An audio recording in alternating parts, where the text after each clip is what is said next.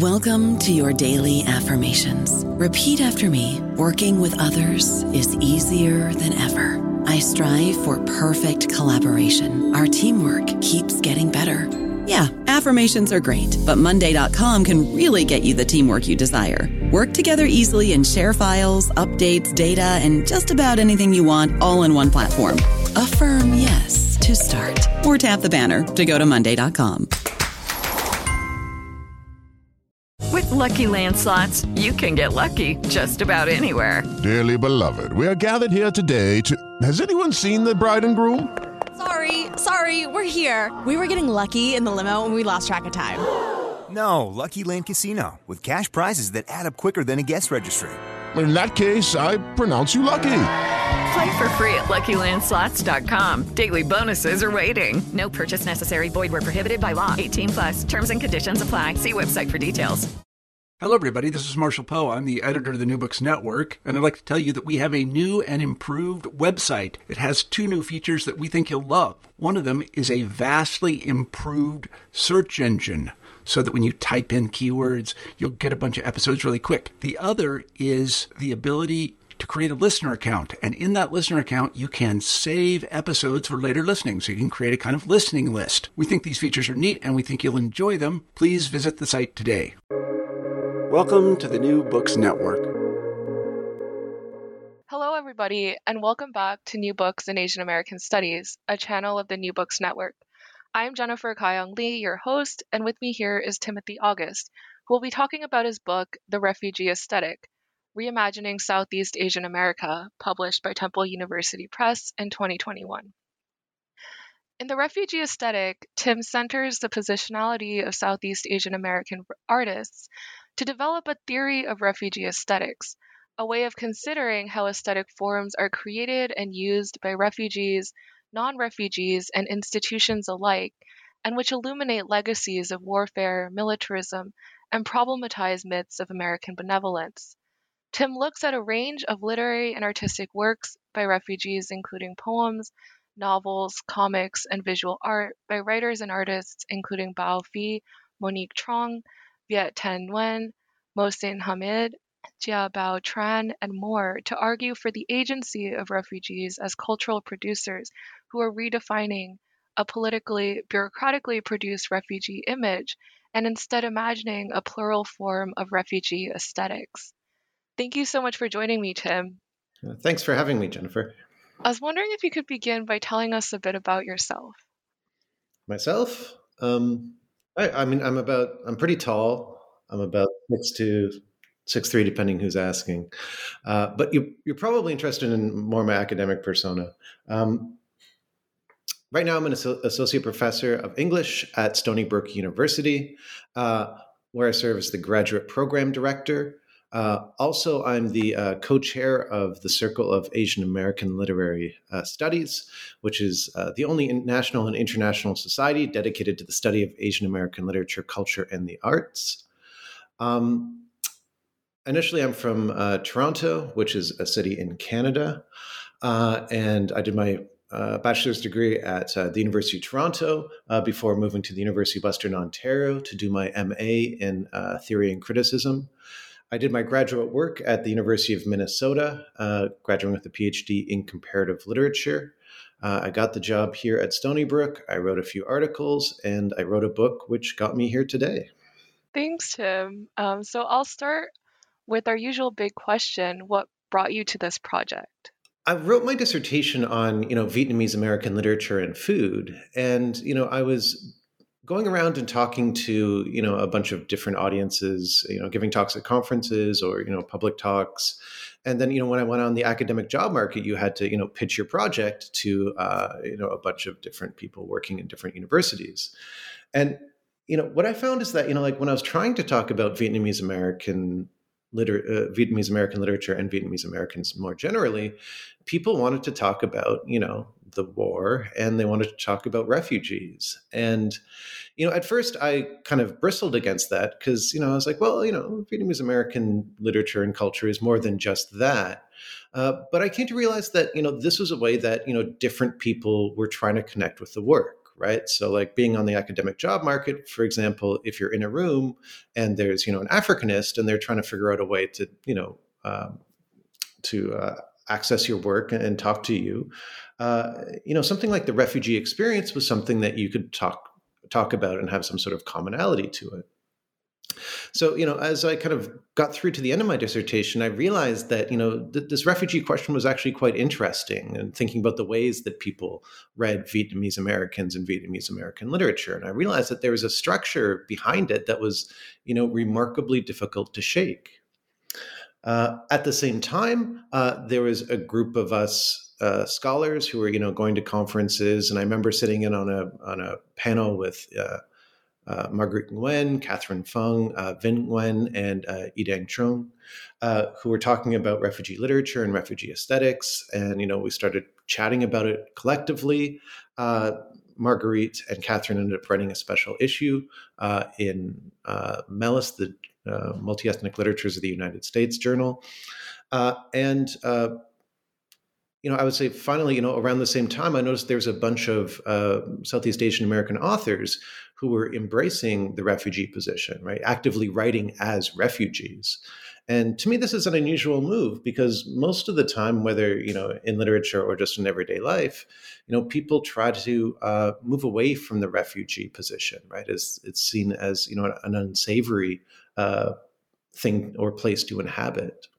Uh, so that's generally where I kind of started off with my project and thought, okay, well, let's figure out this structure, let's figure out the forms, and figure out the ways that you know Vietnamese Americans and Southeast Asian American writers more generally are are engaging it. Thanks. Yeah, I really appreciate you kind of I and I think this is characteristic of your book too, like the way you're able to articulate how kind of the personal circumstances interact with like institutional situations um and like forms. Like I, I yeah, that's something I admire about your book and I admire that in your answer here too. Um so, as you mentioned in your book, many postcolonial scholars have been suspicious of aesthetics as a term that's been used to marginalize postcolonial literature, but you still choose to focus on aesthetics and make a really compelling case for doing so. So, I was hoping you could, you know, tell our, our listeners, since the word is in the title, why aesthetics and why, for refugees who have immediate material concerns, are aesthetics nonetheless impossible to ignore? Wonderful. Yeah. Well, I, I, think it gets back to you know what you just mentioned is just how intertwined you know the personal and the institutional and the artistic are for you know uh, different populations. Uh, as you know, you you you let in with your question.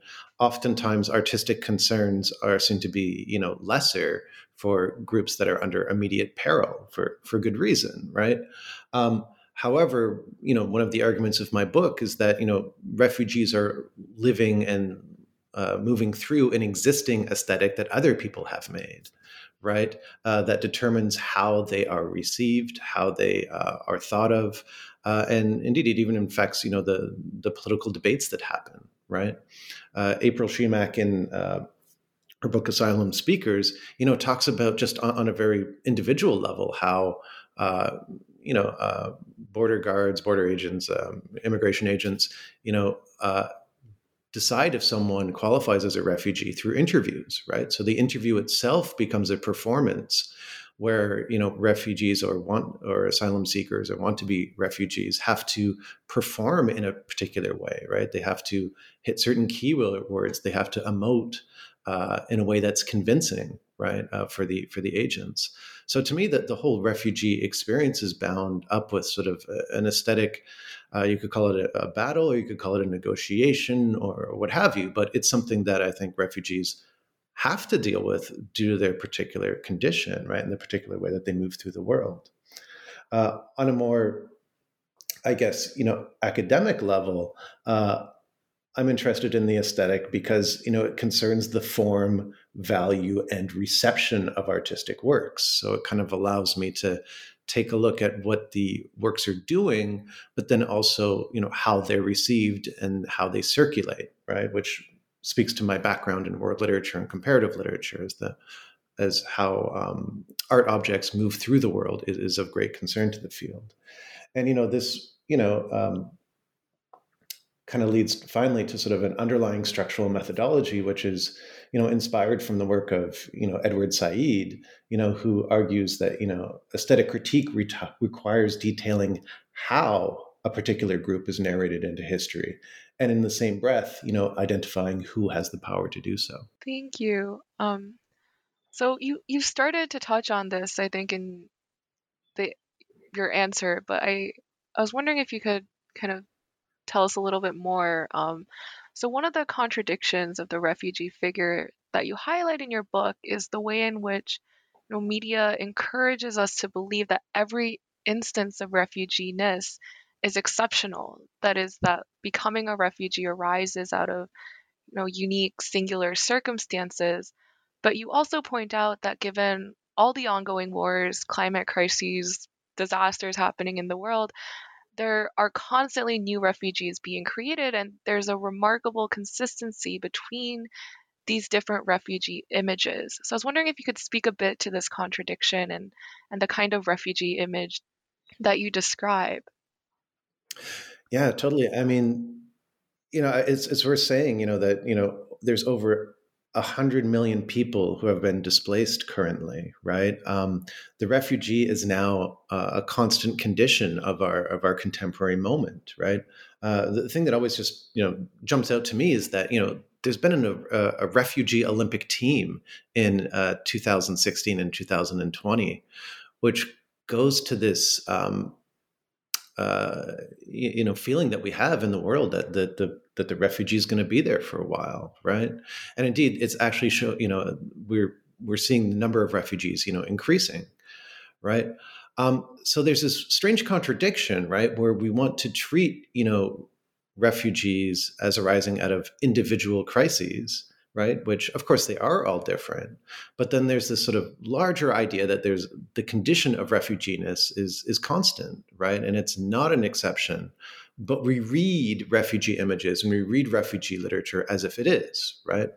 And oftentimes the point of you know the assumed point of refugee images and refugee stories is that um, if if people can empathize with refugees if they can and this is a key word that is used uh, throughout a lot of literature is try to humanize refugees right? Uh, that somehow they will be accepted and there'll be enough places for them and that you know they will then disappear. And the question i have is well what do we do with refugee literature and art, refugee artistic production when okay it's producing this empathetic structure but we're still producing more empath- um, still producing more refugees? Yeah it's thank you. It's a huge question and i i think you articulate kind of the stakes of it really beautifully. Um so you have this discussion and perhaps it might not surprise you that this part was interesting to me, but in your chapter on the refugee position, um, you write about the emergence of two bodies of diasporic Vietnamese literature during the 1970s and 80s. Um, one which was written in the language of the new land, whichever that language is. Um, so English, French, German, kind of depending on the so on, like depending on the diasporic condition, and which sought to educate the reader about Vietnamese experiences, which you refer to as narratives of invitation.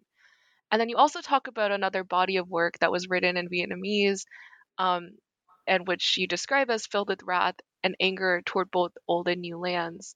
Um, and you describe these two groups as a kind of bifurcation between public and private narratives, which I thought was really interesting. So I, I do think in your book you you seem to focus on kind of the next generation, which, after you described previously, like this new generation attempts to reconcile these two kind of separate strands, both the explanatory kind of need or function and, and the rage. And I, I thought it was, um, I thought your reading of this poem, a bilingual poem by Bao Phi called um, You Bring Out the Vietnamese in Me to be really fascinating. So I was wondering if you could tell us a bit about how you came to this poem and and what it does and, and what the bilingualism of it does. Yeah, I mean, I think you know Bao Phi is a spoken word poet and now children's author uh, from uh, Minneapolis, Minnesota. Uh, again, everyone should check him out. If you leave one thing from this podcast, go find Bao Phi's work and and, and read it.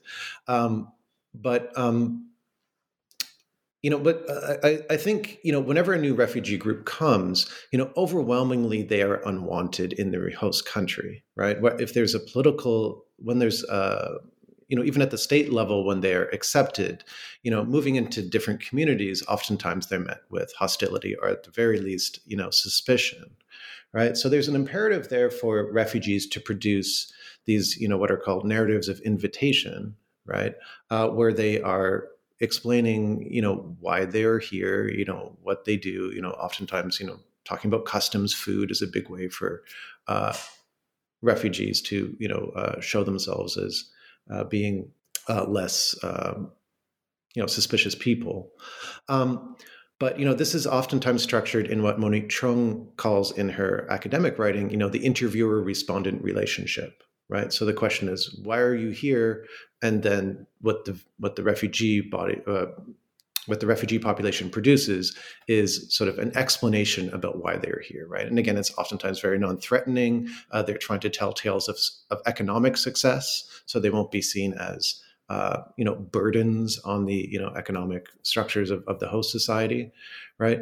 Uh, but because of this, you know, sort of in the and you know, I guess I should mention that you know in, in the 80s and 90s, you know, we had when uh, a lot of Vietnamese American work was uh, produced as biographies that were supposed to present a voice of the other side of the war, quote unquote.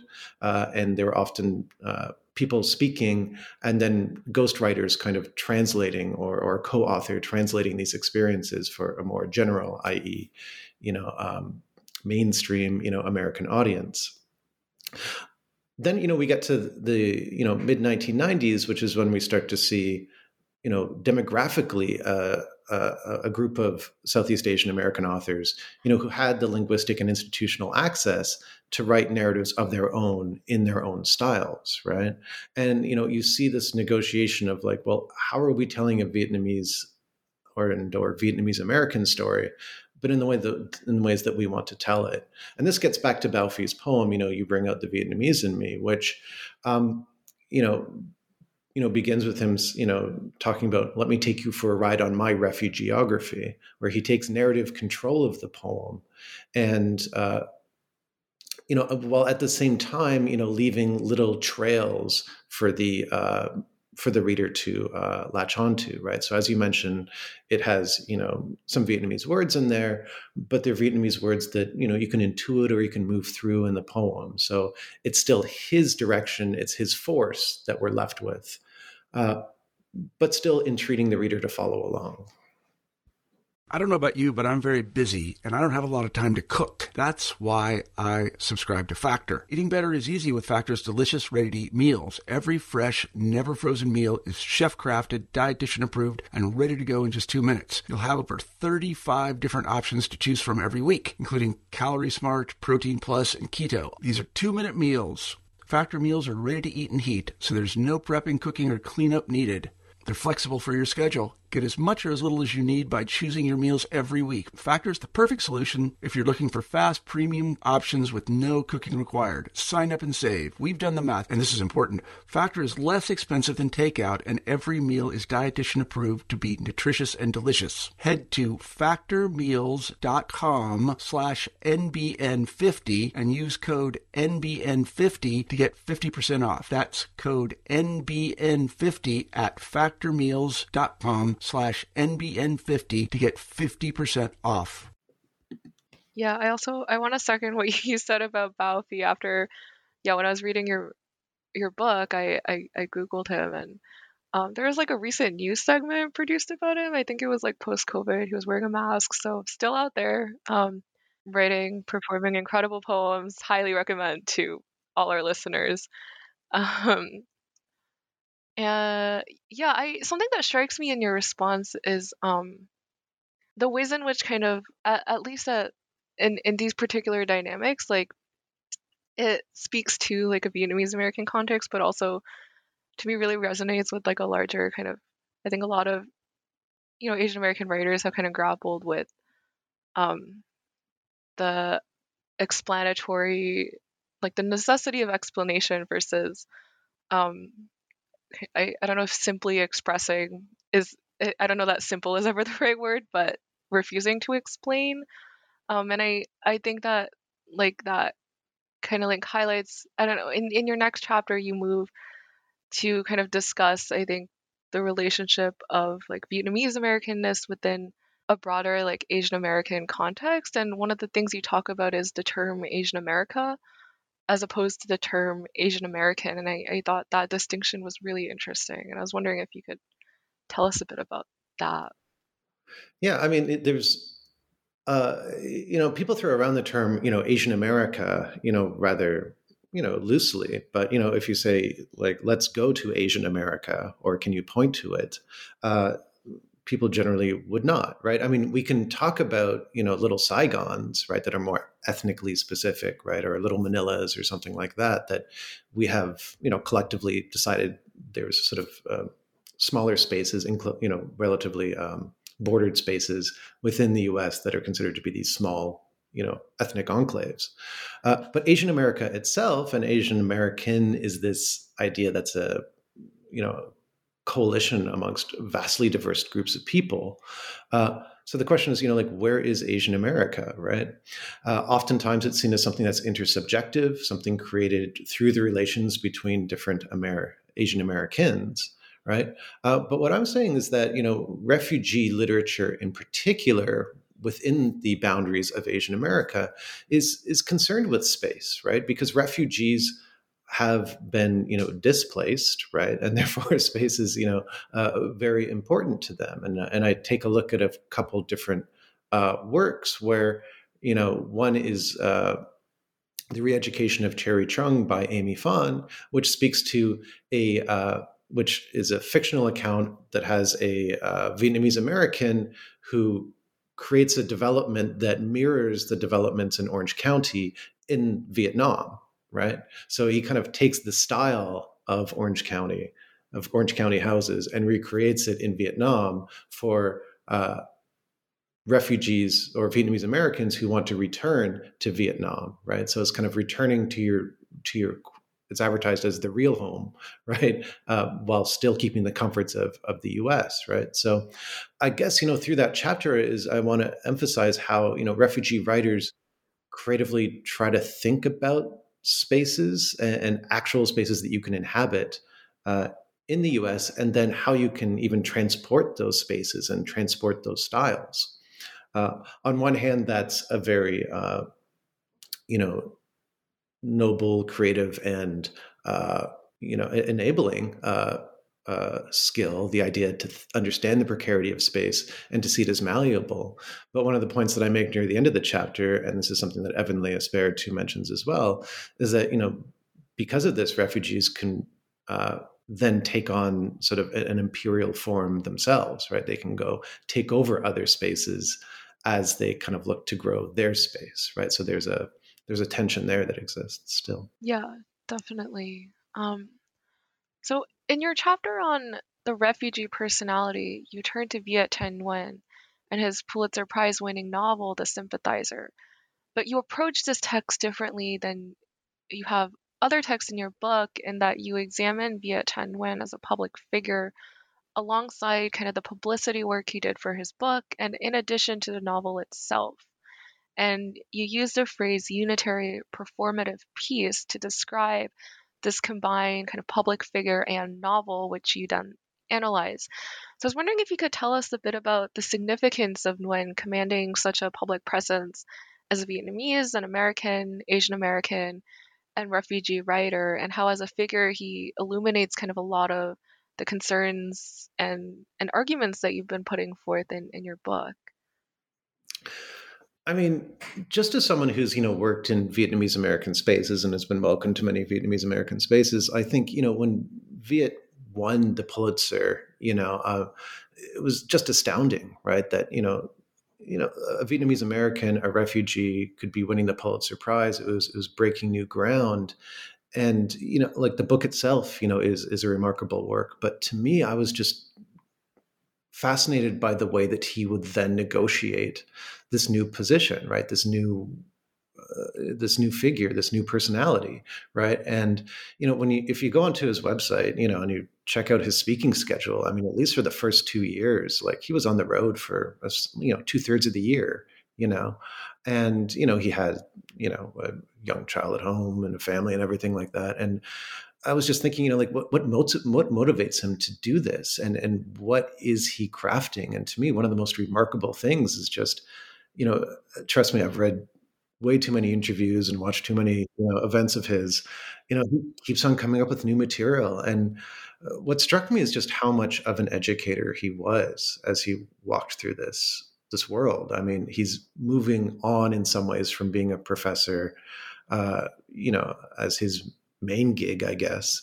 But I was watching him just, you know, give Asian American Studies 101 talks, you know, essentially as he moved through, you know, all these different spaces. And he was not just going to, you know, university campuses. I mean, he was talking at New York Public Library, dealing with public audiences, and then oftentimes, you know, talking to um, uh, veterans groups, right? You know, which, you know, as a Vietnamese American man, you know, this is to me would be a rather intimidating group. But you know, he would he would take that on, right, and would really uh, address it. So that's why I, I was just fascinated on watching this whole performance happen, right?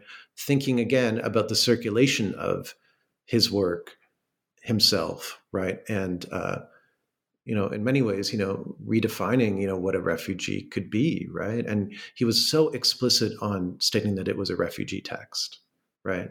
Uh, even though the text itself isn't you know overly concerned with you know the passage or acculturation in a way that is uh, bounded by those, but rather it becomes part of the experience through which he develops the character. So, yeah, Viet, he's he's very intentional. I think in all his in all all the publicity about always saying like he like his text, but also that like he is a refugee, and and you mentioned that in your book. Um, to It's re- also sorry. What? Go on. Yeah, and he's just remarkably disciplined on how he messages. You know, I mean, whether he's on Seth Meyers or whether he's you know talking to a veterans group or talking to a group of five people, you know, he's his endurance to me was really remarkable. Yeah, it's also it's so interesting to me how I mean, and I, I think you're you're I I agree with you that when you say like, oh, it was like astounding that this like a Vietnamese writer could win the Pulitzer, but it's also interesting to me how like in and maybe he's just very humble, but um in interviews like Viet eh, he said that like it was like the the cultural moment was such that like it, is incredible that his book won, but he was like it was it was a moment where like there was bound to be like Vietnamese writer winning an award like this. Like he was like my book was just like the right place, right time, and I'm like not not sure it was totally that, but that is how he talks about it, which I I think is interesting and I perhaps speaks to kind of um, what you're saying about him really being in control of like the messaging and of also like taking this role on as like a kind of educator as well and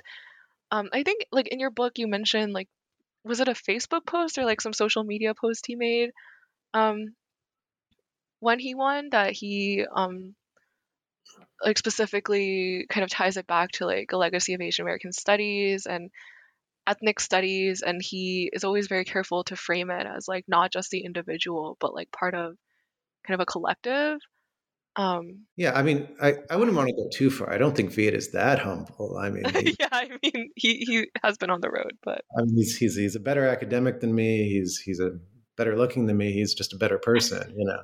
uh, I think, but uh, I think I'm funnier. But you know, let's let's put that on record. Yeah, but, You're funnier than most people, too. but um, but yeah, absolutely, he does. Uh, but, two two points. Number one, uh, getting back to the earlier point that you know we were talking about is that we do also need to keep in our minds that you know he's winning the Pulitzer Prize, and we're like, oh wow, how can this you know this Vietnamese American man is winning this prize as a refugee, as there's more refugees than ever being produced, right? So like on one hand, there's this huge accomplishment that you know he has you know achieved, right? And, and, he's creating. Yet in the same breath, we also have to remember what's going on in the world, right? And it's interesting to think about the relationship between you know aesthetic force and you know the creation of a personality and or perhaps even a celebrity yet the endurance of of you know the creation of refugees themselves right and, and one of the points that i make throughout the book is that you know the refugee image focuses on uh, the individual or bodies right uh, at times at the expense of the the global conditions that create refugees uh, but then sort of to get to your second point about um, uh, the collectivity uh, he, as you mentioned, yes, he's he's very conscious of relating it back to ethnic studies. Uh, he's not a fan of academic writing necessarily, but he's still very much uh, uh, an advocate for the academy and particularly ethnic studies, right? And I think that should not be discounted, which is why you know I, he's he walk you know he's being a professor in a, in a public forum, which I think is again a really interesting move for him to be making.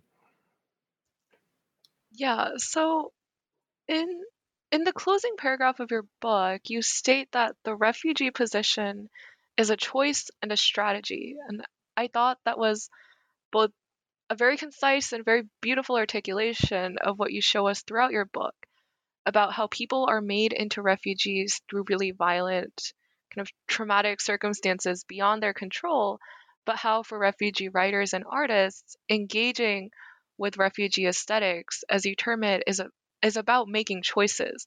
Choices about how to tell stories that challenge our understandings of the US as a nation, about militarism, warfare, capitalism, and more. And one of the ways in which you crystallize this issue of choice is in your discussion of non refugees who produce art and literature about refugees and how they they grapple with the issues of refugee aesthetics so I was wondering if you could tell us a bit about how these non refugee artists and writers help illuminate the stakes of the problem of refugee aesthetics. So, you know, as I was going through the book, you know, and if, you know, the premise of the book of that I was identifying, you know, a refugee aesthetic or, you know, a, a refugee refugee literary style or particular ways that refugees are presented, you know, what I'm doing is I'm saying there's a difference between being a refugee, right? And refugees are people who live complex lives or not complex lives or whatever, and the ways that they are then represented. In other words, we are always only afforded a partial view through the representation of refugees or, frankly, anyone, right? Uh, so, if I do grant the premise that there is a refugee literary style, then it opens up that is, you know, not necessarily tied to the authenticity of a refugee experience. Then I open up the possibility that other people can take on a refugee style. Like if, once you identify how it works as a story, as, as a way of developing plot or creating certain effects in the audience, other people can engage it. And indeed, you know, in my last chapter, you know, I look at a couple, you know, authors and artists who, you know, are not, you know, um, conventionally considered to be refugees, right? Um, and thinking about, you know, their own representations. Uh, one of them is uh, you know more of a middle brow book that ends up with you know a, a, a, nice ending right that isn't particularly complex. Everyone kind of gets together to help the refugee and you know that kind of happens. Uh, you know other representations speak to this idea of well you know the refugee condition is a human problem right? It's not just about us it's about it's not just about refugees it's about everyone right? Uh, and and i get the efficacy of both uh, but to me you know those kind of miss know, it, it, you know, refugee experiences about the refugees too, you know, or like most pressingly about the refugees, right? So the question is, you know, like, what's this place for refugees as the refugee style ages, right? Um, and you know, one thing I mentioned is, you know, I started to look around Southeast Asian American uh, artists, but they are now, you know, uh, not the newest group of refugees, and there are new groups of refugees coming in from you know Syria, Sudan, you know, lot, Venezuela, a lot of different places. And so the question is, you know, like what's the role for you know refugee writers who have been taken up this refugee mantle as their you know temporal condition of being refugees kind of fade now one of the premises of the book is that these refugee authors are saying hey even beyond the legal designation of being refugees i still am a refugee sort of as a as a condition, as a position. Uh, but again, you know, if we think about the urgency of the new stories, you know, like what do uh, Vietnamese American and Southeast Asian artists do. And, and, one thing I talked about at the very end was the idea of curation and uh, creating organizations and forums, right, uh, for you know refugee artists and kind of becoming editors or uh, you know Lawrence-Minh Bùi Davis working for you know the Smithsonian Asia Pacific Center uh, or the Asian American Literary Review, you know, is, someone who kind of curates a lot of stories, not just of refugee stories, but he is in a position to do so. So I think that's uh, an interesting when we think about what the future of, of refugee aesthetics are and the different ways they can develop, particularly for the Southeast Asian American community. Yeah, I really appreciated you grappling with that that question. Um, even just like I don't know, a random conversation I had with a friend a few weeks ago. We were talking about how like adoptee narratives also often like there's they seem to be like an aesthetic form in a way that is separate from adoptee experiences, but then like adoptee writers are also taking on that form, and so there's this kind of tension. And I, I think with Asian American literature and Asian American studies right now too, as we see more and more people, you know, taking up Asian Americans within you know their writing and art like yeah it's i it's it's a question that does not yet have like it's a question that continues to i think be troubling or challenging for people working on all sorts of um, kind of identity related like categories of analysis as it's tied to like literary cultural production but yeah, I mean, I, you know, when I, when I first started my PhD, you know, like I, I, I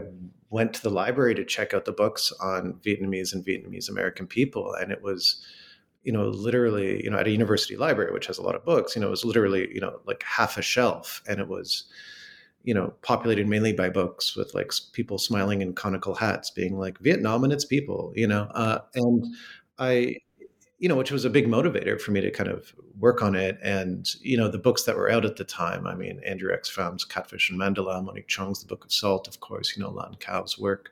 Uh, but really, you know, there was like a handful of work, uh, myself and like fellow friends and academics of my generation, like, you know, Catherine Nguyen, you know, we literally would say like, oh, there's like a new Vietnamese, you know, American book out. And like, she had a spreadsheet that she'd punch it into and like we could count the number of books that were out there now, you know, you go to, you know, um, Viet, uh, Viet Thanh Nguyen and, you know, Isabelle Thuy Pelaud, you know, run, you know, the Diasporic Vietnamese uh, Artist Network, uh, which has, you know, series of, of events uh, that have been going on, you know, since the pandemic. Um, uh, there's new series that is looking specifically for, you know, uh, Vietnamese, diasporic Vietnamese writers uh, if you go to the Association for Asian American Studies conference, you know you can go to a whole day of panels just on refugee literature or Southeast Asian American literature. So we've seen a drastic change in the you know 15 years I've, I've been doing this, and you know this has to do with demographics, right? Of course, you know Southeast Asian Americans have generally you know grown up, so now that they're you know they have linguistic and institutional access right? You know versus you know their parents were recent immigrants and didn't have you know these these opportunities. Uh, but then you know i also think it's been the work of you know a lot of people to really promote it. Like people like Monique Truong people like Bích Minh Nguyen people like viet isabel to to make it happen. Bao bao Phi's, you know a, a mover at in minnesota you know so. Yeah. Thank you so much tim. So we've taken up a lot of your time I have just one last question. What are you working on next? Um, I'm so you know as an academic, right? Uh, you know, you write your one book, which gets you tenure, which was very nice. Thank you, everyone. and again, you know, many thanks to all the the artists and you know uh, colleagues that have, have worked and given me the opportunity to write you know the first book. I'm truly, honestly humbled. Um, the you know but then you know you once you have 10 you're supposed to write a second book uh, which will then hopefully get me to you know full professor. Um, the second book i'm actually returning back to my dissertation which was as i mentioned earlier on asian american uh, literature and food. And and i'm titling it the culinary unconscious right? Um, food in asian american literature. And and one thing that always strikes me is that we have this you know people take a look at the phrase, you know, uh, you know, tell me what you eat and I shall tell you who you are. And they uh, process it in the same way that they uh, think about Ludwig Feuerbach's aphorism, you know, you are what you eat, right? When when I look back to Brillat-Savarin's, "You are what you eat," uh, tell me what you eat, I should tell you what you are. Uh, it's a remarkably different process, right? It involves this process of telling, right?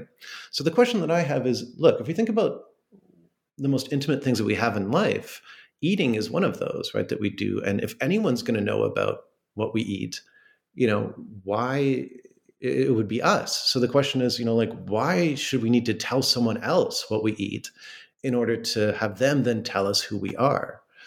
So taking that as a point of departure, I'm looking at, you know, Asian American texts and food. And again, eh, food and Asian American texts have oftentimes been seen as a, realm to explore, um, you know, intergenerational communication, particularly between, you know, mothers and daughters, you know, or it's been seen as something that is based around uh, the the real world world conditions that Asian Americans, vast numbers of Asian American populations have had to, you know, work in, like whether we're talking restaurants, canneries, farms, etc. This is the point that, you know, Anita Mannur, Robert Ji-Song Ku, uh, Martin Manalansan, you know, they all talk about this. Uh, but I'm, you know, I, I want to think about it. Okay, like what is it as a literary style then to talk about food, and particularly from the Asian American position? You know, why are they telling what they eat, right? And I see it as very different from just eating. That sounds super cool. I I look forward to seeing your book when it comes out. Um, me too. thank you so much for joining me today, Tim. Awesome. Thank you so much, Jennifer. Honestly, it's it's really an honor. And take care, everyone.